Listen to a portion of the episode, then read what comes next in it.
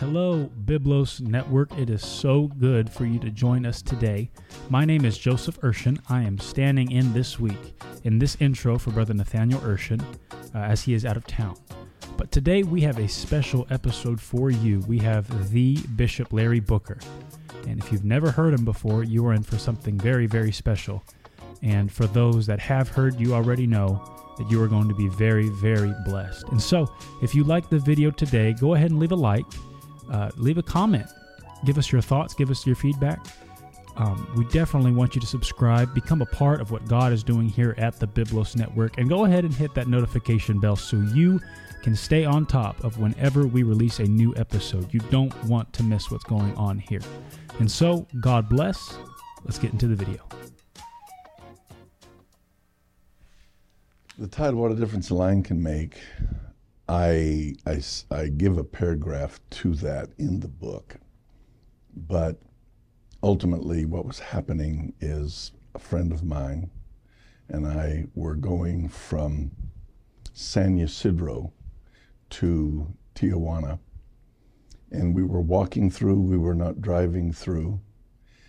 And we were um, walking on the red tile walkway that goes from the USA to Mexico. And once we crossed the border, we came into an area. There were there are Taco Bells in Tijuana.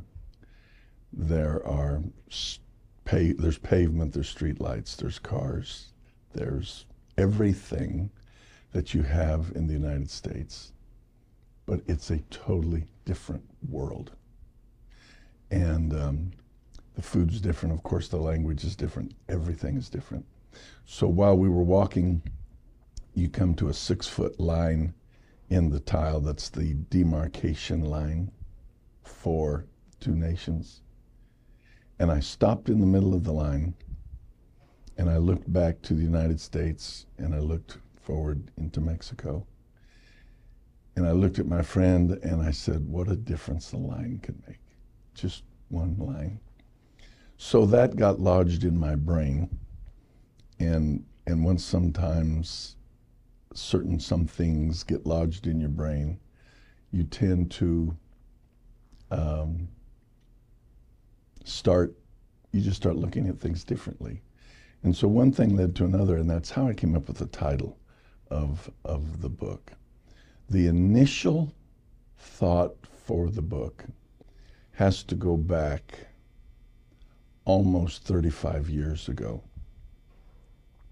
I, uh, I was in California. I hadn't been here very long.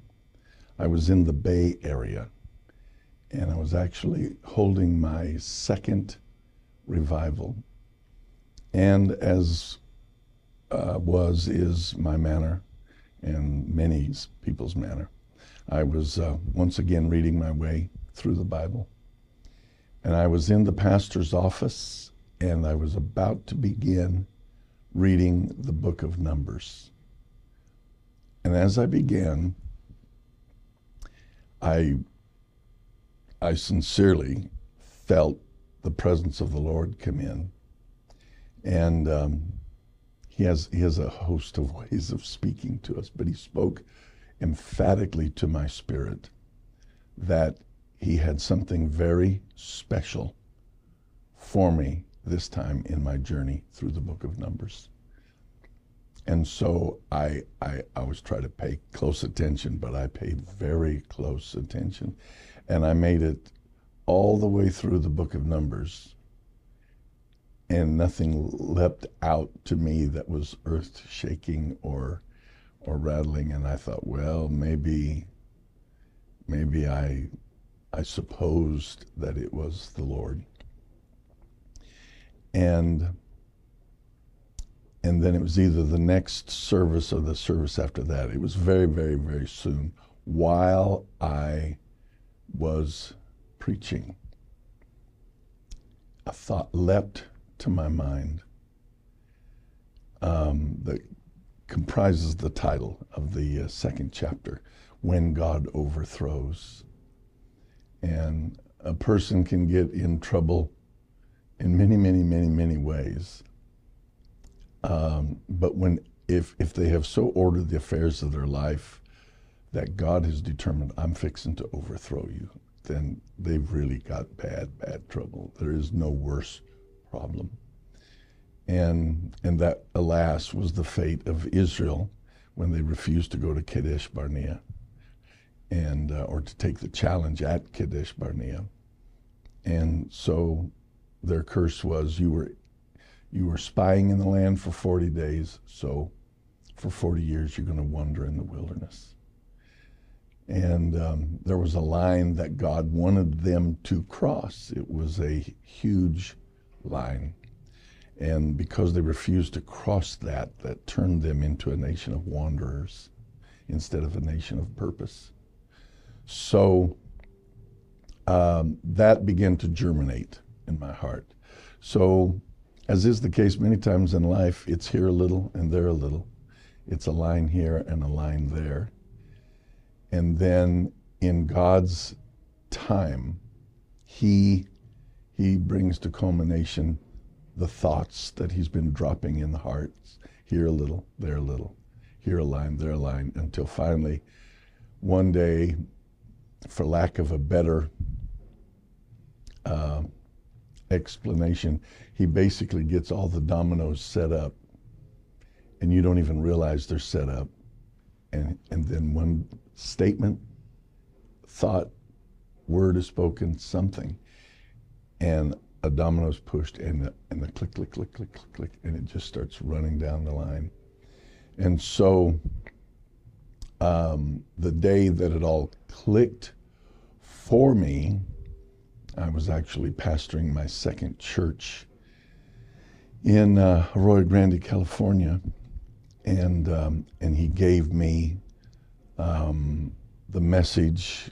I preached it at a conference, and then through the years, the message just got broke down finer and finer to various areas, and um, and then I taught those areas in the um, the church that we're pastoring now in Rialto. And after we went through and taught them, then after that, I decided to compile it and to make it into a book. And a large part of our acknowledgments are all of the people involved that helped me through this process of getting it done. You know, the, um, the poet Robert Frost um, wrote a, um, a poem called Mending Wall. And um, it's, it's a pretty tricky poem, but be that as it may, one of the statements made in the poem is basically to this effect before someone tears down a wall, they need to ask basically why it was built. Now, he, he alludes to that train of thought, and there was a British politician that, that uh, made the same kind of a reference years before. So, of course, just because a boundary is a boundary doesn't make it sacrosanct. Uh, it's what the boundary does. It's what the line does. Who put it there? Why was it put there? And um, we are in a generation and in a society and in a world that is becoming uh, for lack of a better term, filled with uh, rebellion against any kind of of lines or authority, and it's question everything and trust nothing and trust nobody, and and on and on and on. And uh, and yet you can't you can't do anything without boundaries and lines if thought's given to it uh, to those who love the sports world, try playing a real game of football without goal lines, 10 yard lines, etc. Um, you will have absolute mayhem, and the referees will mean nothing. It's, it's, it's, or, or tennis or anything else. There's a reason for lines, and not all lines are certainly heaven and hell issues. We know that. But when it comes to the things of God, when it comes to the things of the Spirit, when it comes to the things of God's Word, Why did he take the time to put it there? Are some things of greater importance than others? I think that's rather obvious, just like in life. But everything is there for a purpose. And to disregard lines clear, of clear demarcation given by, be it Moses, and I know that's the dispensation of the law, but the law was a good schoolmaster to bring us to Christ. So we're not dealing with a fool when we're dealing with Moses or the prophets. These were God's people, and they were excellent schoolmasters. And so when they bring us to Christ, the lines that the apostles give us, and David said it best, thy lines have fallen out to me in pleasant places. When, when God's lines are embraced, they are enriching, they endue with power, they strengthen.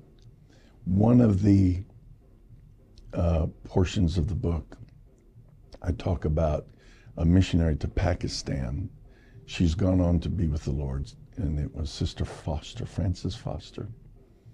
And um, I met her 30 years ago in a church in California, and, and way before the book was written. And it was another one of those dominoes that God was setting up. But in the course of our discussion, and I do talk about her in the book, but um, she was a missionary in Pakistan for years and yet she had never she believed the acts 238 message. She believed in the oneness of god. But she had never been uh, taught the world she came out of uh, the religious world. They had never taught lines of demarcation by way of holiness standards be it be it men and women's hair uh, modest dress any things of those nature, uh, acceptable, non-acceptable jewelry. Ex- she she said she was foreign to all of that, and she went to a conference many years um, before I'd met her, um, actually in Tulsa, and there she met a, a family that was a rich heritage of of um, righteousness and, and godly teaching and they befriended her and she lived in their home for a short time. She asked millions of questions and they gave her answers and took her to the scriptures. And she saw it and she embraced it and she went back to Pakistan and taught it. And when she told me that, I said, Sister Foster, I've been looking for somebody like you all my life. I said, What was the difference between your ministry, your work, before you embraced the message of holiness.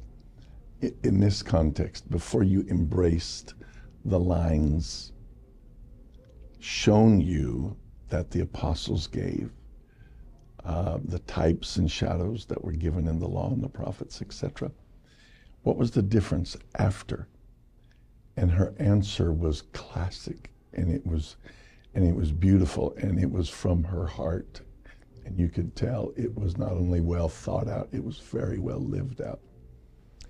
She said the first and greatest thing that my embracing of holiness living teachings was the protection that I received for my mind and my spirit.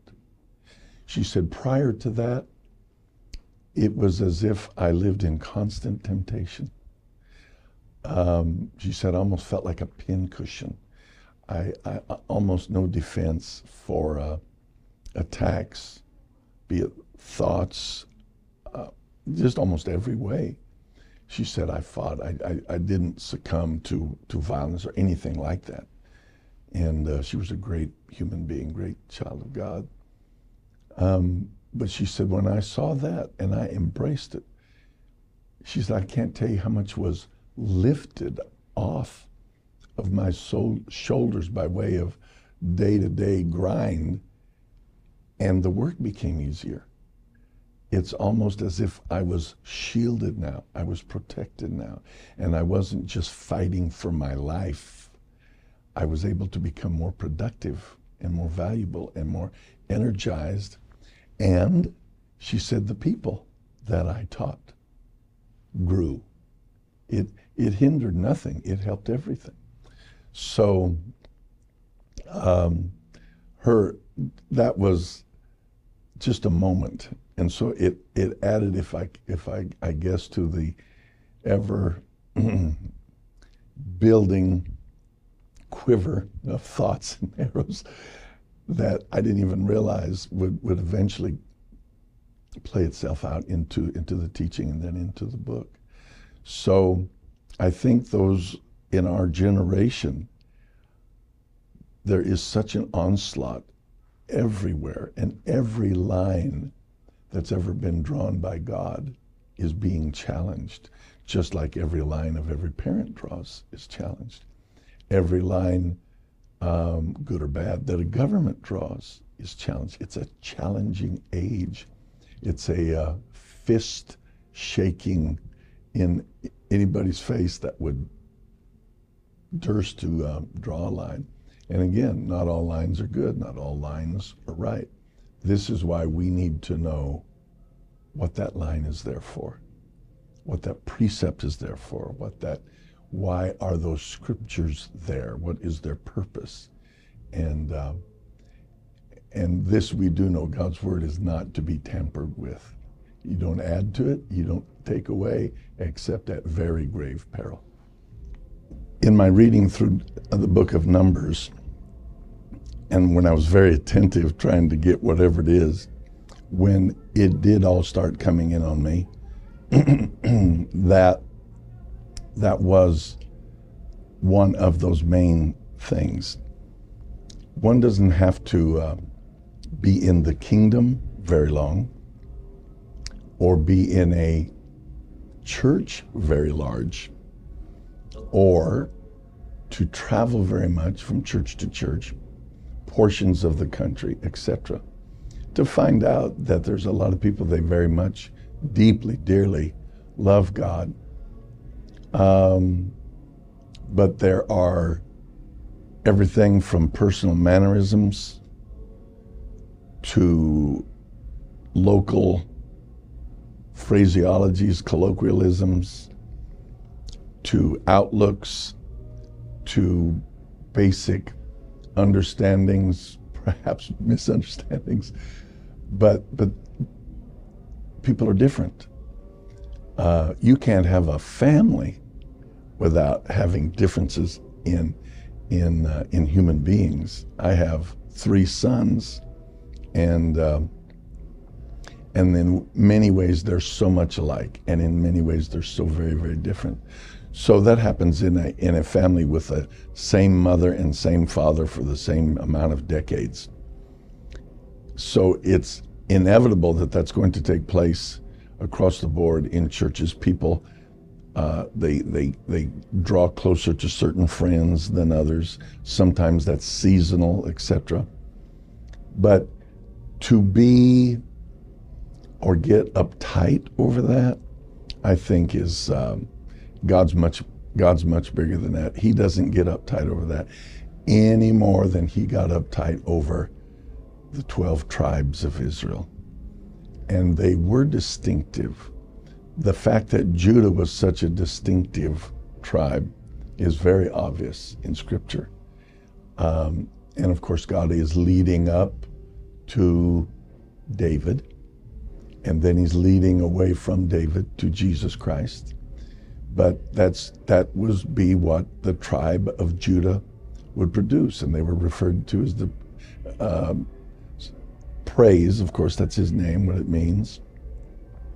Then you have Levi, who was the um, Levitical priesthood tribe. And it goes on and on and on until uh, you have a host of things by way of uh, uh, Simeon could be pretty rough around the edges. He would be scattered among Israel because of that. Um, Asher seems to be by, based on the prophecies given both by Jacob and then even by Moses. You see distinctives. Um, Asher seemed to be a quite a business venture tribe. Dan, uh, based on their actions and based on prophecies and based on the book of Revelation, you can't even find them, uh, took on characteristics that, that were not good. Um, it seems that they never repented from the uh, golden calf that, that Jeroboam placed up there. So there are, there are different tribes, and, um, and then when you have uh, powerful ministries down through the decades that leave such large footprints and uh, and great impressions on so many. Um, I venture to say, if I may, that between Andrew and Nathaniel Urshan, they, they left they left uh, quite a tribe there, and then you have people like David Gray, you have people like like Paul Price that come to my mind. And I could think of figures from different parts of the country. They loomed so large and they left cast such large shadows and they, they affected so many in so many ways that that um, to say they at least formed or left strong impressions that could be categorized as kind of spiritual tribes, I think it's very, very, very fair to say that. And to say that the 12 tribes um, were all God's people. They were God's people. And, and um, God had a plan for them as a collective people, absolutely. He had planned for them individual tribes, I think that can be seen. That he had plans for every single person is obvious. That he has a plan for everybody's life. So personally, I draw a lot of comfort from from from the uh, tribal concept that it's not the end of the world. It's just the way it is. Again, in in um, the book of Numbers, when um, when uh, the Balak, the king of Moab, brought forth the dancing girls with the meat that had been sacrificed to idols, and Israel fell to lusting, and uh, and and the plague began. Um, they did not fall prey to Balaam's prophecies. He he would prophesy under the inspiration of God, and as such, all he could do was bless Israel. He was true to his form in that. He wasn't happy with that role, and so by the counsel of Balaam, he, he, he figured out how God would kill them. And so Balak employed his devices of the uh, lewd women and the succulent meats uh, cooked. And here had been these manna eating people all these years, and they, they, they fell and they went. And so God, the plague began. And the plague would have continued. Um, and here we see, and it's in the book, but a parting of the ways.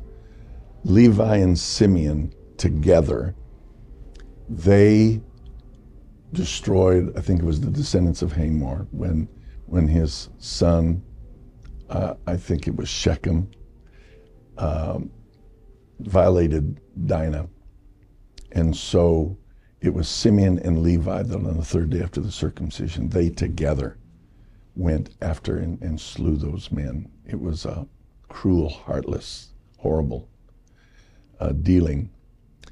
Um, and it's to try to get in somebody's head that lived these thousands of years ago is pretty tough. But if you just base it on the motivation, it seems like Levi's motivation was for true righteousness. Simeon said it was a little debatable. at any rate, whatever they were thinking, there was a parting of the ways when Balak did what he did through Balaam's counsel, because Zimri, who was a prince of Simeon, takes a Moabite. Here's a, here's a little colloquialism Moabite hussy. He stands while the, the elders are in the tabernacle throwing dust in the air and bewailing. In my mind's eye, I see him with a smirk on his face. He takes her to the tent. There's no remorse. There's no uh, embarrassment. There's nothing but effrontery. It's a in your face against this line. And the plague was raging. He could care less. And while Moses and others were throwing dust in the air, Phinehas, a priest, a Levite, he gets a spear. And his righteous indignation is so, he's in a rage. Here's death, destruction, a plague. Here's the effrontery of, of, of Zimri, his Moabite girlfriend. and the scripture lets us know with one fell swoop, they are both slain. The second that judgment was made by Phinehas, God stopped the plague. So that lets you know the unbelievable role that man played in the lives of people that it took a while for the word to get out what stopped it what it and uh, and it was also at that point at that point that god sealed the priesthood in levi it was not apparently a settled issue with god but from that point, he promised, it belongs to you, Levi. So when you see a glory-less nation of slaves in Egypt, um, the only direction they had is what Pharaoh told them to do. And when the glory of God visited them with the plagues and then leading him out and the pillar of fire, by night and the glory cloud by day. All of that was brought by the instrumentality of a man by the name of Moses. And so, without Moses, you're not going to have that glory. God has the glory, but he chooses to use human instrumentality to, uh, to see it delivered. Somebody's going to pray. Somebody's going to touch God. Somebody's going to to get in alignment with God. And, and, and through that alignment and that obedience, excuse me, create a channel through which God can move. And the more people that catch Moses' vision, purpose, the more people are blessed. And, and so you go down through scripture, you have a northern kingdom of Israel that is um, backslides immediately upon their secession. Jeroboam, uh, it's a golden calf before you know it. It's a false priesthood. Well, the glory of God is gone. The days of the glory falling in Solomon's temple, the Israelites are going to be raised up generation after generation knowing nothing about it. He's afraid for them to even go to, to Jerusalem and see that temple. And he doesn't want them to be involved with the glory of God because glory has a draw. So he's, he creates a false priesthood, false gods, everything else that he can just keep them basically in his control. The, the man he couldn't control was Elijah. The man that wouldn't be controlled was Elijah. It is interesting to note that that God sent two of his most powerful prophets by way of miracle working power, etc., to a backslidden nation. But that's where he sent them. And so Elijah goes, and then his counterpart Elisha, the miracles they perform, and the glory that is that is brought. The day that the fire fell on the sacrifice at Mount Carmel, and, and Israel falls on their face, and they still don't have their vocabulary quite right they're not saying the Lord is God. they're saying the Lord is the God. They, they don't quite have it down yet, but they're headed at least at that moment in the right direction. So they would have known none of that without Elijah. And, and then history is replete with examples. And, uh, and, and, and forgive me here, I'm not, I'm, I promise you I'm not smoozing you, but, but when I think of, of uh, the ministry of your great grandfather and, and the glory that the venue that traveled with him, it's not small. And, and others that we have seen, Verbal Bean, uh, there was a, there was an aura about him. I'm, I'm so sorry and I feel so cheated that I have to relate that secondhand and, uh, and I can't relate it from firsthand experience. It is, it is from people that I know that knew him very well. And it's, of course, the, uh, the tapes that I have absorbed. There was just something uh, about him. And obviously, he was a praying man. He was a devoted man. He was a God fearing man. He was a man of the Word of God. And the glory of God honored him, honored him tremendously. And there's just a host of other examples that can be given. And there are just, well, bottom line, back, I can get sidetracked very easy on the minutia, but three main venues and this here is, encapsulates everything that I've just said. And that is that there's three main venues that God uses in His church. He uses a host of things, uh, but is the Word of God, the Spirit of God, and the man of God. Those are the three main things. If we were to say, well, of the three, what has the greatest, most powerful effect on the church? Is it the Word of God, or the Spirit of God, or the man of God? Our natural inclination usually lends itself to the Word of God. And I so wish that was true. I wish it was true. I and but I've by way of experience, I think I can easily prove it's not the Word of God. It's not even the Spirit of God. the the strongest, most immediate effect on any local congregation is the man of God. That's proven by look at all of our one God, Jesus' name. Look at all of our one God, Jesus' name, apostolic churches. We all have the same Bibles. Now there may be some have a, using a different version, but let's just say they all have the same Bibles at least started out with the same spirit. Why all the vast differences? It's based on the man. It's the man. And that's readily seen is replace the man. Let him die, someone else come in. It may go on and become more glorious. It may be the opposite. It may be, for lack of better terms, horrible, and then it becomes fabulous. Same Bible, same God, but a different man. So, you, for whatever reason, God has chosen to use men to closely align himself with men, identify himself with men ministries, women, and and if they will be in alignment with him, with His Spirit, with His Word, with His will, then He doesn't mind issuing forth His glory. But He wants a venue. And He's good enough in His mercy. He works, He works in every chance He can.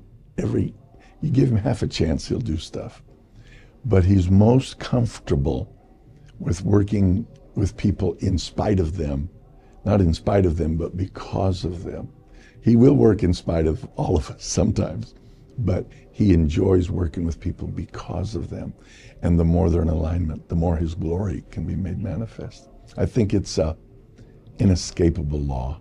It's it's it's it's it's evidenced every day. So yeah. one of the amazing things, and it was another um, domino that God was setting up uh, for me. I was I was actually sitting in a bank, and I was reading um, out of a Smithsonian magazine, and um, they were talking about barbed wire in the Smithsonian magazine, and the point they were making is that without barbed wire, the West and meaning from the West.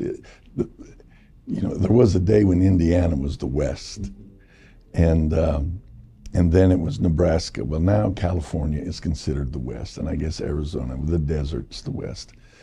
but all of that would would anywhere back east, you had a lot of rocks and you had a lot of trees. but the further west you went and the climate changed, you were running out of wood. Okay? And um, ultimately, bottom line, you could not have civilization without fencing. It was impossible. Because here's the farmer he's going to raise hogs, he has to have uh, a field, he has to raise, has to have a garden. Um, he has cattle, he has horses, etc., etc. But if there's no fences, how are you going to keep the hogs out of the out of the garden? How are you going to keep uh, the wild animals off the hogs? How are you going to keep the cattle where they belong and the horses on the range where they belong and not wandering off? And so you get out west, and there is no trees. You're not going to build a wood fence. Where, where are you going to find one? If you build a rock fence and you have a herd of cattle of over a hundred and you don't have lush grass, so you have to spread them out further and further and further so they can find enough forage to even survive. So that means your fence to keep them in has to get larger and larger and larger. And how many rocks are you going to find to build?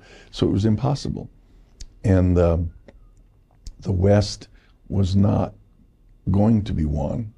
You could have you could have the fastest draws in the West, and you could have all the Pat Garrett sheriffs you could get your hands on, but you're not going to have civilization. You have to have fences to keep things in order. So when um, and it's in the book, but the, the name John Warne Gates um, barbed wire. There's so many types of barbed wire. Uh, oftentimes, if you go into a restaurant that has got a Western flavor to it, et cetera, et cetera, there will be on the wall a large plaque, and they'll have six, seven, eight, ten different strands of old barbed wire. There were a lot of makers when once they come up with the with the concept, and um, there was many many names for them and i have several of the names there in the in in the book. And i actually have several of those plaques that i've bought through the years of the various barbed wires um, but uh, glidden a man named glidden invented barbed wire and then in 19 um, i think it was 95 or 96 my family and I, we went back east and we went to Washington, D.C. And we went to the um, Smithsonian, and they had on display the Magna Carta that um, had just been given to them um, by Ross Perot. He paid, I want to say, five, 25 million, something like that. And he walked up the steps and handed it to him at the Library of Congress, actually. And so there was that. Other things to see the original Declaration of Independence. And then over here, they had um, the patent made uh, for Glidden wire. And, and I thought, why that? But they talked about it. Without that, there would be no states in the West. You wouldn't even have California as a state there would be no civilization. They had to have that barbed wire.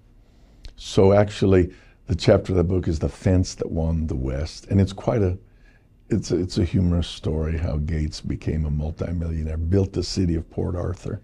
He was a 22 year old salesman for barbed wire. And, and nobody wanted to buy his wire because they had these big brawny steers and he had this little thin wire and they said you ain't going to keep those steers in with that so bottom line he he got an idea uh, for, forgive me readers listeners while he was sitting in a bar and he, so he strung up the strands of wire and he herded in a bunch of longhorn cattle. And the city came out to watch this crazy loon, and he hired some guy, I don't know who he was, probably drunk, to run in the midst of the longhorn steers with a flaming torch. Well, they're panicking. They're, they're going nuts. But they don't leave the barbed wire fence because they get scraped. And, and then he stands up and he says, It's st- stronger. Oh, I wish I had this down. It's stronger than steel, cheaper than dirt, something like that. It's in the book.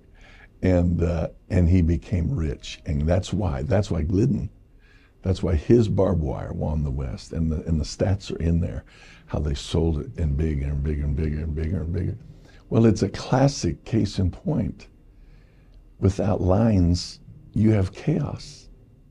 You're not going to talk a pig into staying out of your garden. You're not going to talk a wolf out of uh, eating your sheep, etc., etc., etc. So, um, God knew what He was doing when He gave us lines and precepts and, and commandments, statutes, judgments. They were not to infringe on the liberty of his people. It was to make them a great people. What nation have, have these statutes, you know, such as he gave them? What nation had them? What nation had that power? What nation had those blessings? What nation? And they're still, what they received back then is still affecting the world today, whether the world likes it or not. It's huge. And, uh, and so Christianity has been taking a beating in Europe and in America because it keeps lowering the bar. And, and, and even people that study church growth now know it's, it's, it's, it's a common deal. The churches that are growing are the churches that are saying, no, here's lines, here's precepts. We're going to abide by this. And the ones that are growing are the ones that people say, I want that. I want that for my family. I want some sense for my family. I want something where I want some structure. This mayhem's gone on far enough. And so religious mayhem is just that. And so uh, if we just do it God's way, His glory will be there and His blessings will be there. Modern technology, if I can put it I will use Dr. Nathaniel Wilson's little analogy here, and, and if I muff this, uh, interview Brother Wilson and he can fix it. but I heard him one time talking about modern technology. And another phrase I heard a friend of mine make is, is there is a technological tsunami that is hitting us. And um, a, a good friend of mine was just telling me the other day that this is back 30 some years ago, 35 years ago, old brother Cavaness, elder, elder Cavaness, Robert, uh, Dude Cavaness's father, he told him, he said, basically, the monster your generation is going to fight is going to be the technological monster. This is before cell phones. That he, he perceived that. He said it will be a technological monster. And um, so, Brother Wilson's phrase, it's, he said, it's almost as if God's going to find out who can backslide with all of this tsunami that's coming. Well, where that comes into play on the drawing of lines is I do think God is going to know what everything and everybody's made out of. And pastors have to draw lines, we know that. mothers and fathers that have any sense draw lines as long and as far as they can in the lives of their children. After a while, it becomes those children's responsibility to draw those lines, to keep lines, etc. And and so it is with every child of God. And with technology, it's okay, okay, I have to draw this line. I have to draw this line. I have this phone in my pocket. And mom and dad's not looking over my shoulder. And so, and God, He wants to know are you going to draw that line? Are you going to draw that line? The example, I think, in Scripture is um, we know that when the children of Israel carried away captive in the first captivity, and um, Daniel was carried away, and then after the children were renamed, it was Meshach, Shadrach, Abednego. And Daniel purposed in his heart, I will not defile myself with the king's meat or the king's wine. And it seems that Meshach, Shadrach, and Abednego bought in. They said, Yeah, me too. And so, and they were all blessed and they were all honored. Later, Nebuchadnezzar sets up his idol on the plains of Shinar. And he says, when you hear the sound of the music, cornet, the sackbut, on and on and on, when it begins to play, everything in this kingdom is going to bow down to my idol. And it did, except for Meshach, Shadrach, and Abednego. They did not. And they stood out like sore thumbs. We know the story the fiery furnace. And before it was over, Nebuchadnezzar is, is, is your God's our God. Everybody get up, etc. Okay? The age old question is where was Daniel? And I've read everything. I mean, I actually read one guy said, well, Daniel was on his face bowing. I mean, forgive me, but how do you spell stupid? That's not, no. And so this is kind of a tongue in cheek statement that I use. But I've said it many times. I bring this up, paint the scenario, and say, now, do you want to know where Daniel was? I know where Daniel was. I can tell you exactly where Daniel was. And everybody's waiting to hear where Daniel was.